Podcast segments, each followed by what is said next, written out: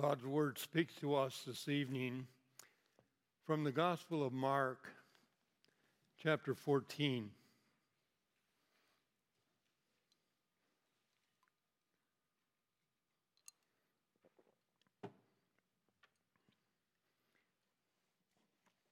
The Gospel of Mark, chapter 14. We're going to read together the first nine verses. And this is God's word to us tonight. Now, the Passover and the Feast of Unleavened Bread were only two days away, and the chief priests and the teachers of the law were looking for some sly way to arrest Jesus and kill him. But not during the feast, they said, or the people may riot.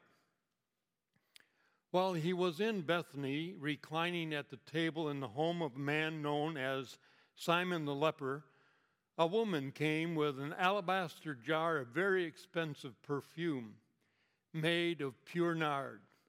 She broke the jar and poured the perfume on his head.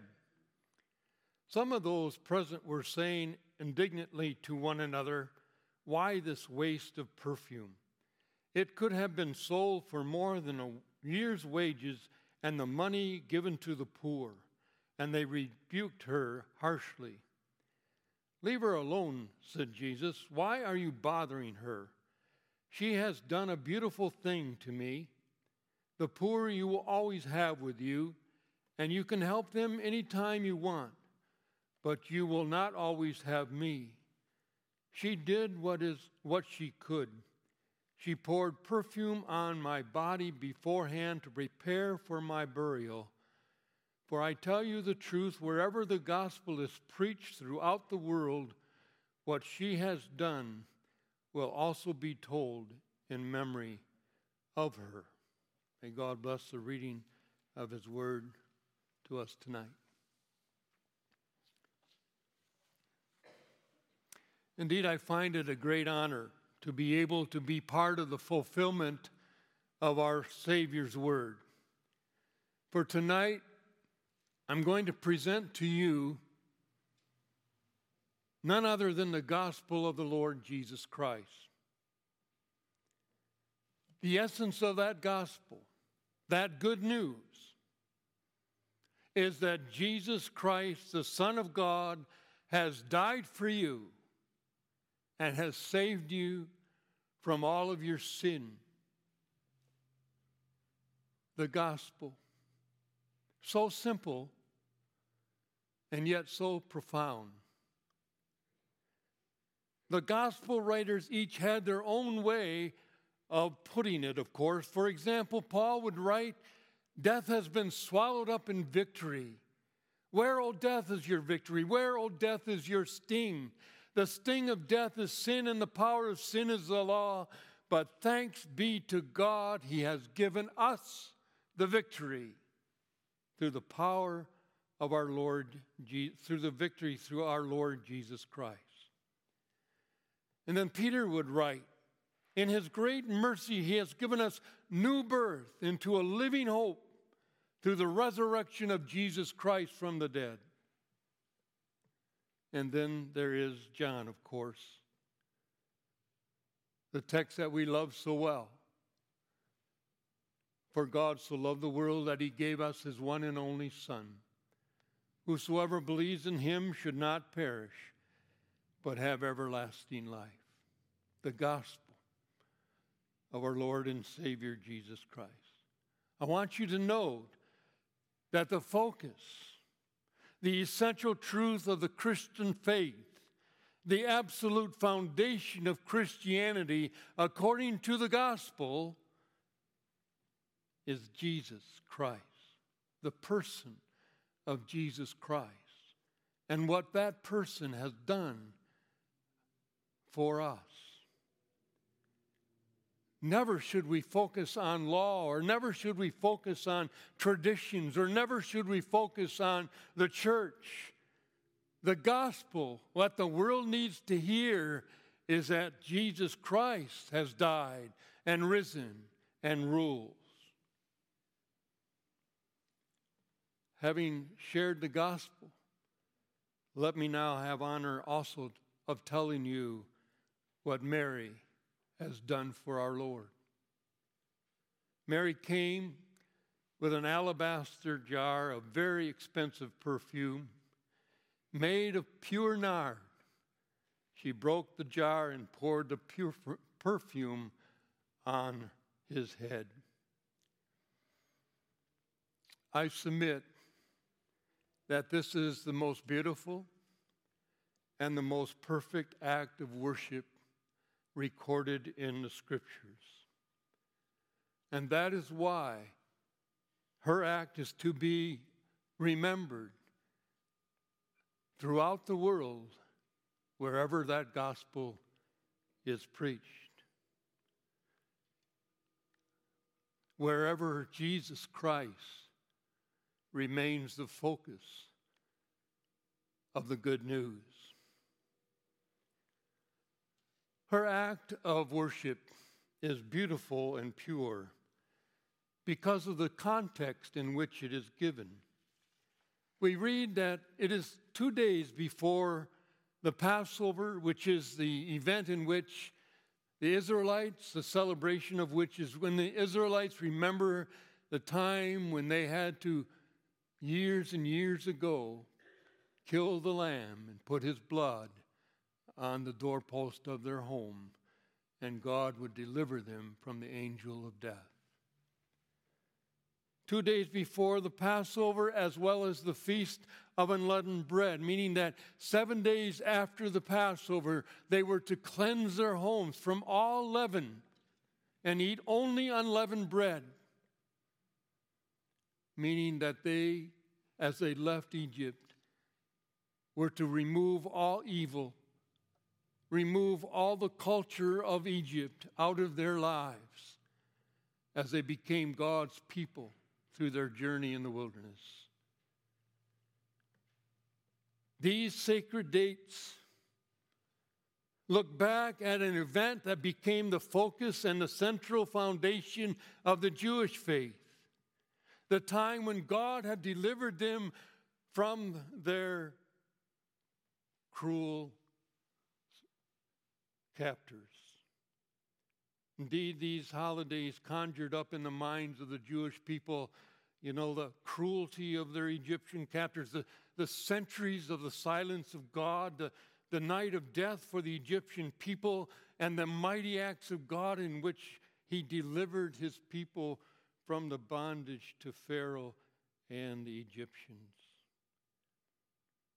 However, those in that house with Mary that night knew that those events of the past paled in comparison to what God was doing in their lives through the Son, Jesus Christ.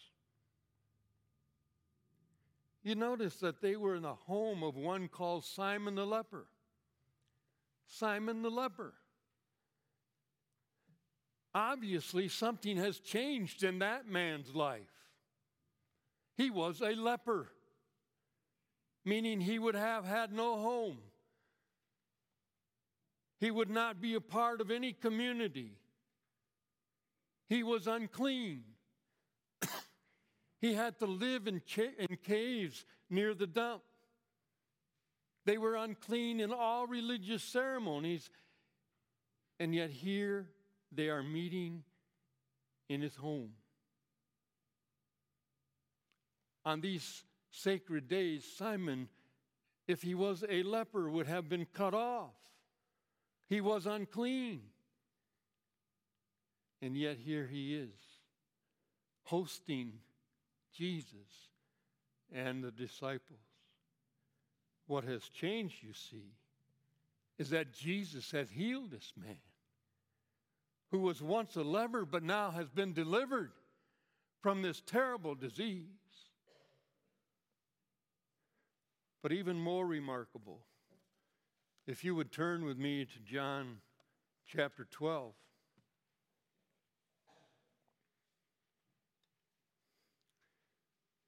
The Gospel of John, chapter 12, verse 2.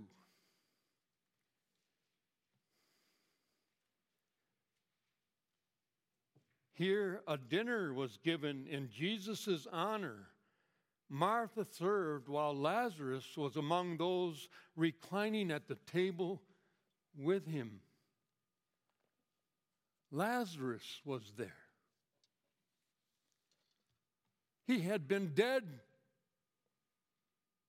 four days ago, for four days. He had been placed in a tomb wrapped in burial clothes. And now he's there as one of the guests, dead for four days until Jesus came and stood before his tomb and said, Lazarus, come forth. And Lazarus came forth alive, alive.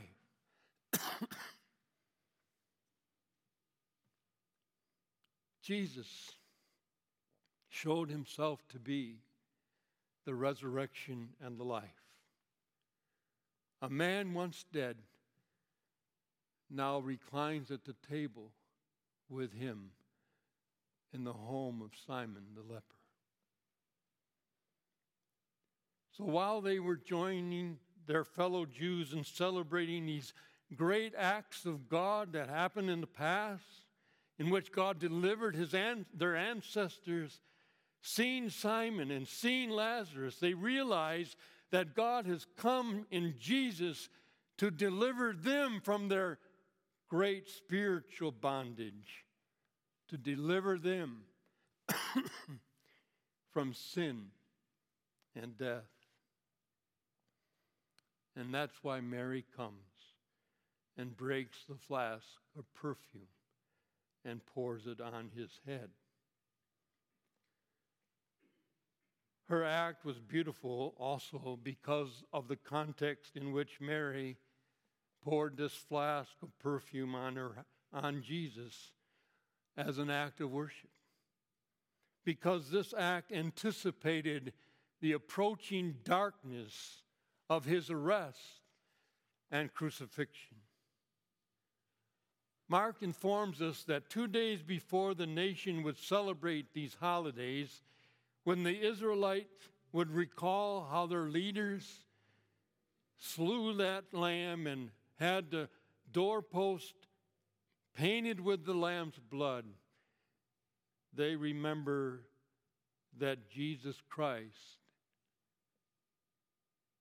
is the Lamb of God that would take away the sins of their world.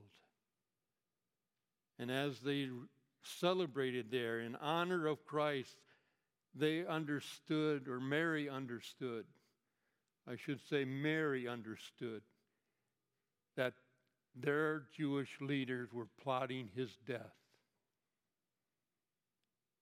Everyone knew that the opposition was building, but no one except Judas, who was there, realized how close that hour of darkness had come we must take note then that it is shortly after Mary's act of worship, in which she broke that flask, poured the perfume on his head, that Judas went to the chief priest and sold his loyalty and his soul for 30 pieces of silver.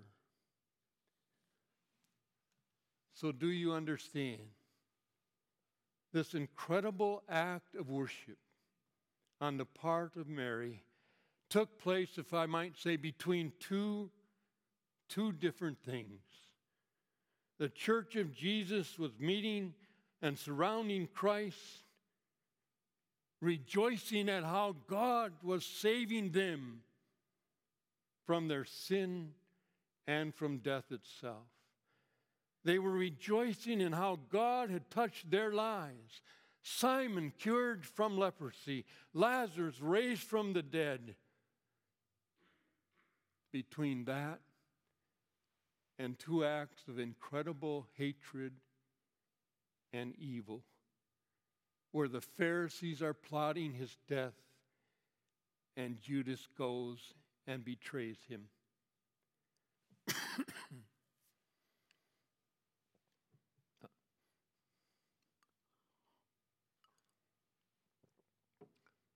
if I may, I would like to point out as well that today, as we meet as a Church of Jesus Christ in our society,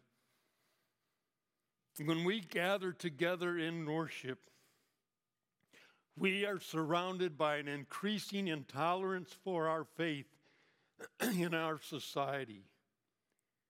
That we must never be so naive as to think that everyone is celebrating the great redemptive acts of Christ during this Lenten season. Rather, the misunderstanding and the intolerance and even the hatred in our society is increasing against our faith. We have to realize that a time of darkness is quickly approaching, necessitating an urgency and a purity in our worship of our Lord Jesus Christ. This room should be filled with awe, with humility, with sincerity, with generosity, with devotion, so that our worship in this intolerant world becomes a beautiful thing noticed by our world. noticed that we know Christ as the Lord of our life. So rather than focusing so much on how we are to worship, which often divides the Christian community, we must be focusing on whom we worship. As the gospel says, Jesus must be the focus, the absolute focus of our faith. And with that, of course, we worship both the Son, the Father, and the Holy Spirit. And that becomes a powerful testimony to our world. This brings out a very important aspect of the beauty of Mary's act of worship. You see, Mary has this spirit led understanding of priority in her life. Some time ago, Jesus had come to her and her sisters home. What an honor that had been. Luke tells us that there was so much to be done because, after all, it was Jesus and his disciples that were coming as guests. However, we are told that it is Martha that ended up doing all the work. Why? Because Mary was sitting at the feet of Jesus, listening to his every word. Mary just seemed to have this understanding that that was where she had to be. That had to be the top priority in her life. So, against all fairness and against all etiquette and against all social mores, Mary left the cooking and the cleaning to Martha while she sat at the feet of Jesus. And now, in that house of Simon the leper, it is she that takes this flask alabaster flask and pours that expensive, expensive perfume over his head. The scripture tells us that the expense of that perfume was capable of giving a living to one person for a year. So imagine how much it would cost today Think about your salary, your wage 25, 30, 35, 40,000 dollars. Obviously, an extravagance like that did not go unnoticed. Jesus, you should have stopped her so that we could sell that and give the money to the poor. Imagine the good it could have done, Jesus. Imagine the food that it could have bought. Imagine the clothing that it could have provided.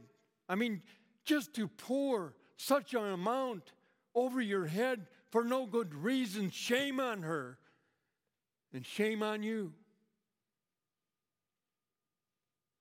John in his gospel informs us that those sentiments were being expressed by Judas Iscariot. And with that kind of sentiment, we get into the mind of Judas a little bit.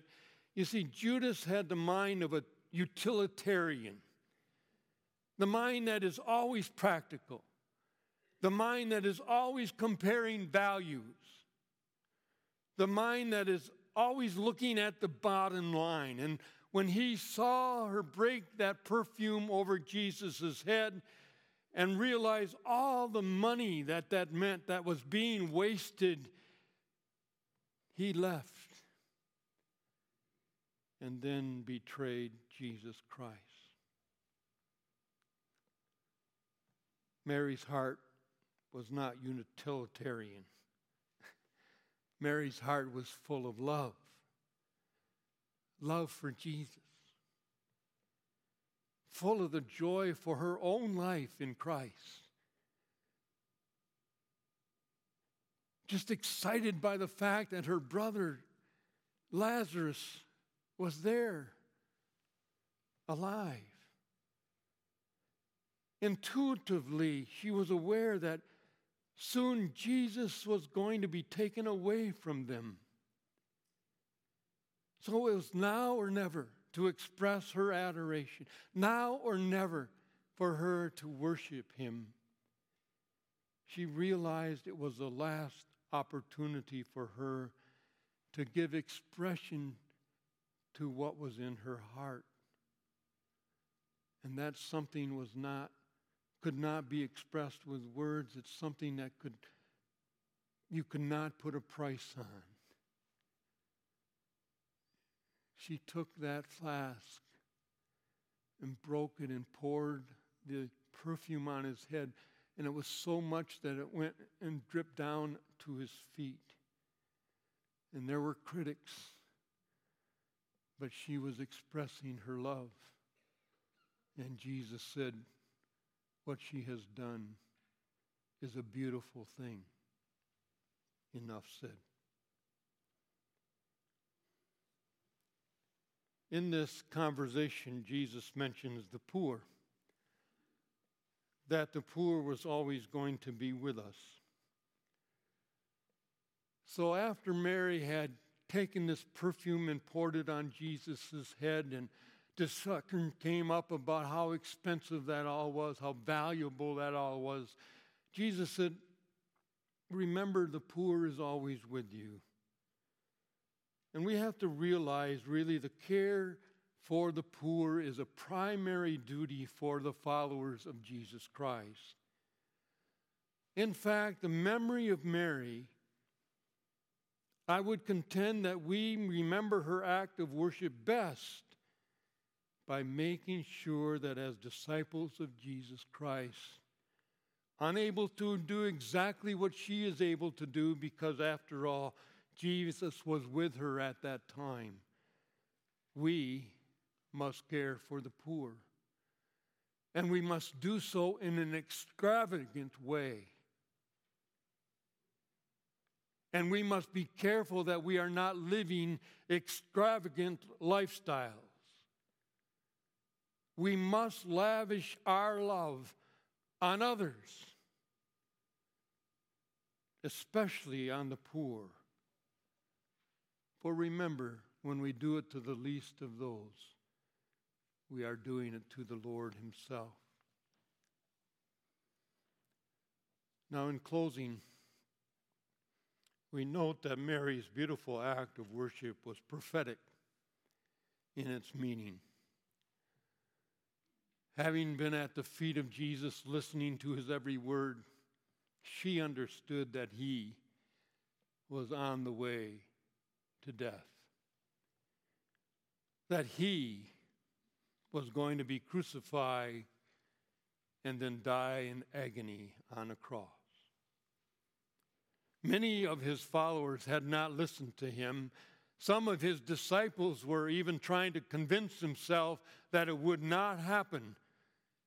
But Jesus recognized that Mary was the one who understood. Mary was the one who knew. And Mary was attempting by her deed to express not only her love for Christ,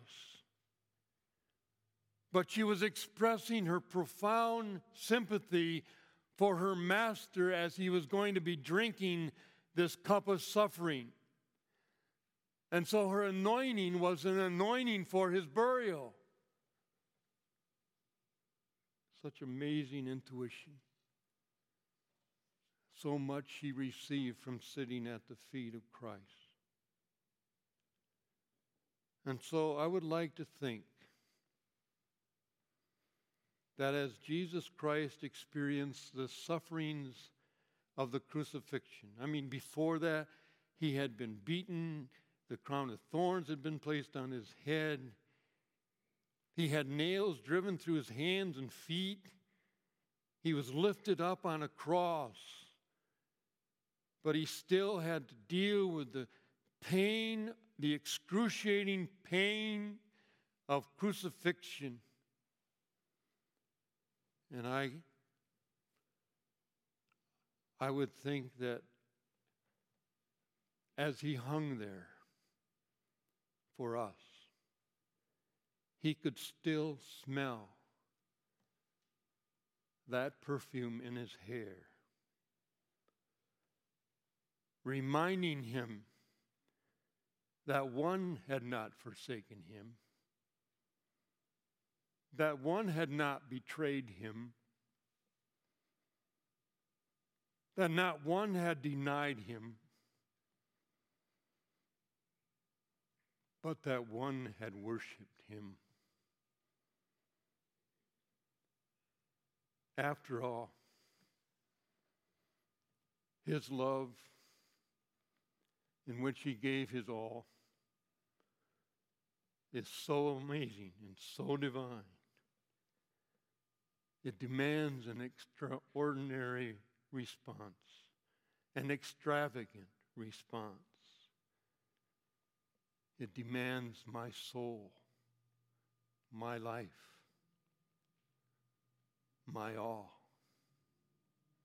Amen. Thank you, Father, for Mary's example. It becomes a memorial to us to remind us that first of all, you must be the absolute focus of our life, and that we are to respond to your sacrifice with an extravagant re- gift of our own lives and our own souls. Indeed, our all. Accept that tonight, Father, as we rejoice in what Christ has done for us and let us go forward and serve others and share the good news of, of the gospel of Jesus Christ. Amen.